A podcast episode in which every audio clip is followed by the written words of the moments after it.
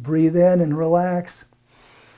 Breathe out and speak. Allah kashose teleki tushu watashan. Breathe in. Breathe out and speak. Ukwaka sande itu kavasha conseleto shistili. This guy is trying to teach people how to channel the words of God. It's called speaking in tongues. Speak the syllables that are there. Lekoshikatande leotosti stilibi katashas. Speaking in tongues, or glossolalia, has been a fringe part of Christianity for 2,000 years. Today, it's become popular with Pentecostal and charismatic Christians, which together have about 500 million members worldwide. Here's one pastor encouraging his whole congregation to speak in tongues.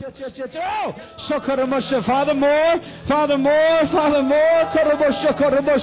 Come on, uh, mamas and dads, stretch your hands. Uh, this is what our children need. This is what our young people need. Uh, the Holy Ghost. It's all over you, young man. It's all over you, young man.